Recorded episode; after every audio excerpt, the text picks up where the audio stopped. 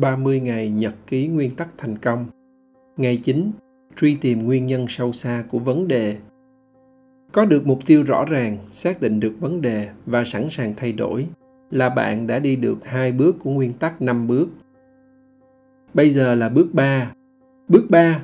Chẩn đoán tìm ra nguyên nhân sâu xa để có thể giải quyết rốt ráo vấn đề gặp phải mà bạn không chấp nhận sống chung với lũ.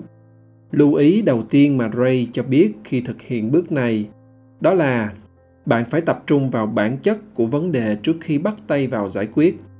Sai lầm phổ biến của rất nhiều người là cầm đèn chạy trước ô tô, chưa tìm ra nguyên nhân sâu xa của vấn đề mà lại nhảy vào tìm hướng xử lý.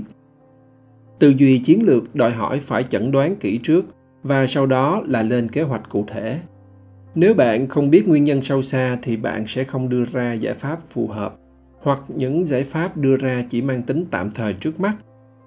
Ray khuyên, để có chẩn đoán tốt, bạn thuê các chuyên gia trong lĩnh vực, cùng xem xét những chứng cứ để tìm nguyên nhân. Đó là lý do mà để phát triển bản thân bạn cần có coach. Chơi thể thao thi đấu cũng vậy, coach là người đáng tin, có chuyên môn lại ở ngoài, nên mới nhìn thấy đầy đủ những mặt mạnh và yếu của bạn mà tự bạn sẽ khó có thể thấy đầy đủ được. Có thể gọi là điểm mù khi đi tìm nguyên nhân sâu xa cũng giống như đi tìm nguyên tắc, các nguyên nhân gốc rễ thường xuất hiện lặp đi lặp lại, mang tính hệ thống trong nhiều tình huống khác nhau. Nếu bạn nấu ăn mà bị cháy khét, quá lửa thường xuyên, có thể là do bạn đa nhiệm, vừa nấu vừa lướt facebook hoặc làm chuyện khác. Sai sót quản lý hàng tồn kho trong báo cáo xuất hiện nhiều lần, chứng tỏ kế toán viên thiếu kiến thức và kỹ năng nhất định. Thí dụ, điểm yếu của tôi là đảng trí. Trước đây tôi thường để đồ ở đâu không nhớ. Để khắc phục, tôi quy định một chỗ để đồ, như là kiến đọc chữ, chìa khóa, điện thoại, vân vân. Hoặc mỗi lần mua kiến đọc, tôi mua 5 cái để những chỗ tôi cần, dưới nhà, phòng ngủ, xe hơi, vân vân. Mỗi lần đi du lịch là tôi mang theo một cái dự phòng và thường là mất hoặc gãy một cái. Tương tự kỹ năng quản lý file trong máy tính của tôi cũng không tốt. Lưu rồi không biết để đâu vì nhiều khi tôi lưu không theo hệ thống Kế đến bạn cần phải phân biệt rõ nguyên nhân gần nhất với nguyên nhân sâu xa.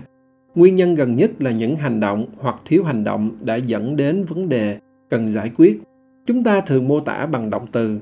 Thí dụ, tôi đã lỡ chuyến tàu điện đi làm vì tôi quên kiểm tra lịch chạy.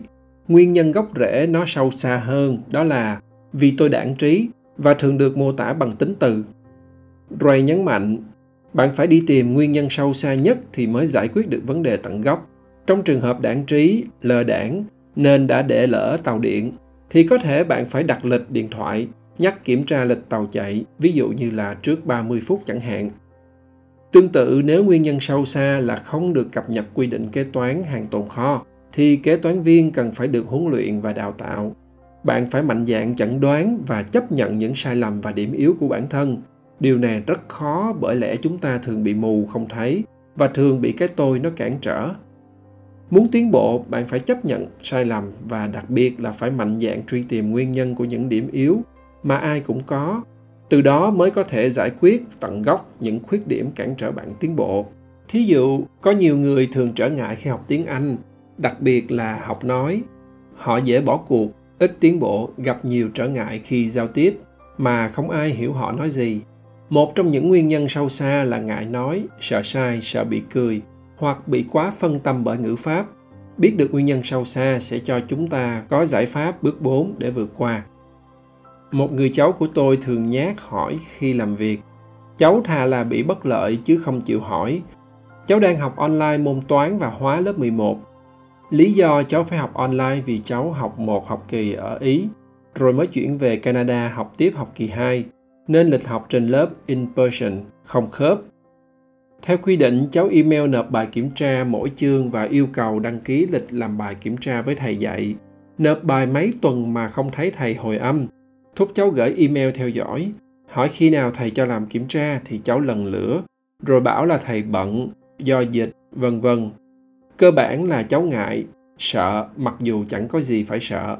Tôi quyết định gọi điện cho bộ phận online học vụ của thành phố và mở speakerphone cho cháu nghe tôi trao đổi Tôi nói với người phụ trách là cháu có quyền được biết khi nào làm kiểm tra chứ không thể ngồi đợi. Cô phụ trách hỏi, nếu tôi có muốn họ liên lạc với thầy dạy để giúp cháu lấy lịch kiểm tra hoặc tôi muốn nói chuyện với người phụ trách cao nhất ở đây hay không? Đây là điểm yếu của cháu cần giải quyết vì nó sẽ ảnh hưởng đến việc học hỏi tiến bộ chất lượng ra quyết định của công việc cũng như cuộc sống. Và tôi cũng đã tìm cách giúp cháu giải quyết hoặc ít ra cũng khắc phục vì nó có liên quan đến nguyên nhân sâu xa mà tôi sẽ nói sau. Tôi có người chị họ trước đây cùng làm chung. Một trong những điểm yếu của chị là luôn bị ám ảnh bởi chi phí. Nghe đến tốn tiền là chị bảo, mắc quá, hay sao nó chém quá vậy? Nghĩa là chị sẽ luôn tìm cách không tốn hoặc giảm chi phí và cảm thấy rất vui và hãnh diện mà đôi khi chẳng tiết kiệm được bao nhiêu chị sẽ miệt mài học cách tự làm hoặc tìm người khác làm rẻ hơn, chất lượng thấp hơn. Nguyên tắc, giảm chi phí này của chị thường dẫn đến chất lượng quyết định thấp. Thay vì quyết định a, tốn thêm chi phí, cho kết quả tốn hơn nhiều thì lại chọn b, ít tốn chi phí nhưng cho kết quả rất thấp, thậm chí còn bị thiệt hại. Chưa kể là khi tập trung vào những giải pháp ít tốn thì vô hình chung đã gạt bỏ đi những giải pháp tốt. Hay vì phải tự học để tự làm nên chị bị phân tâm, không tập trung đầy đủ vào chuyện cần làm. Và chị đã không nhận ra cách nghĩ này là nguyên nhân sâu xa. Và thế là lần tới nó lại tiếp tục xảy ra, mang tính hệ thống. Đó là cản trở để chị tiến bộ.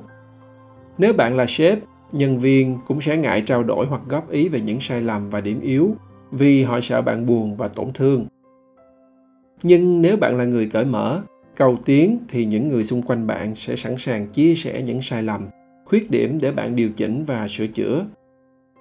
Vì họ sẽ cảm thấy bạn không buồn bực, ngược lại bạn vui vì họ đã giúp bạn tiến bộ. Nếu bao bọc bởi những người su nịnh, ve vuốt sẽ làm cho bạn không chỉ mù, không thấy những khuyết điểm và sai lầm, mà còn làm cho cái tôi ngày càng lớn hơn. Điều này càng nguy hiểm nếu như xuất phát điểm của bạn đã là người thiếu minh bạch, sợ bộc lộ khuyết điểm, giấu dốt điều khác biệt giữa những người cầu tiến và những người ngại khó hoặc cái tôi quá lớn là họ luôn khách quan mạnh dạn xem xét bản thân để tìm ra những nguyên nhân sâu xa cản trở họ thành công và tôi cũng muốn nhắc đi nhắc lại là nguyên tắc 5 bước luôn được thực hiện hàng ngày cho mọi chuyện. Cả cuốn sách Nguyên tắc của Ray cũng vậy, khi tôi đọc và viết những trang nhật ký này là tôi đã học được rất nhiều. Nó cũng giúp tôi soi rọi lại nhiều điều. Bạn nhớ phải thực hiện hàng ngày, dù là chuyện lớn hay chuyện nhỏ. Xin chào tạm biệt. Nguyễn Mạnh Tường Sáng lập Max Communications và đồng sáng lập ICB X-Men.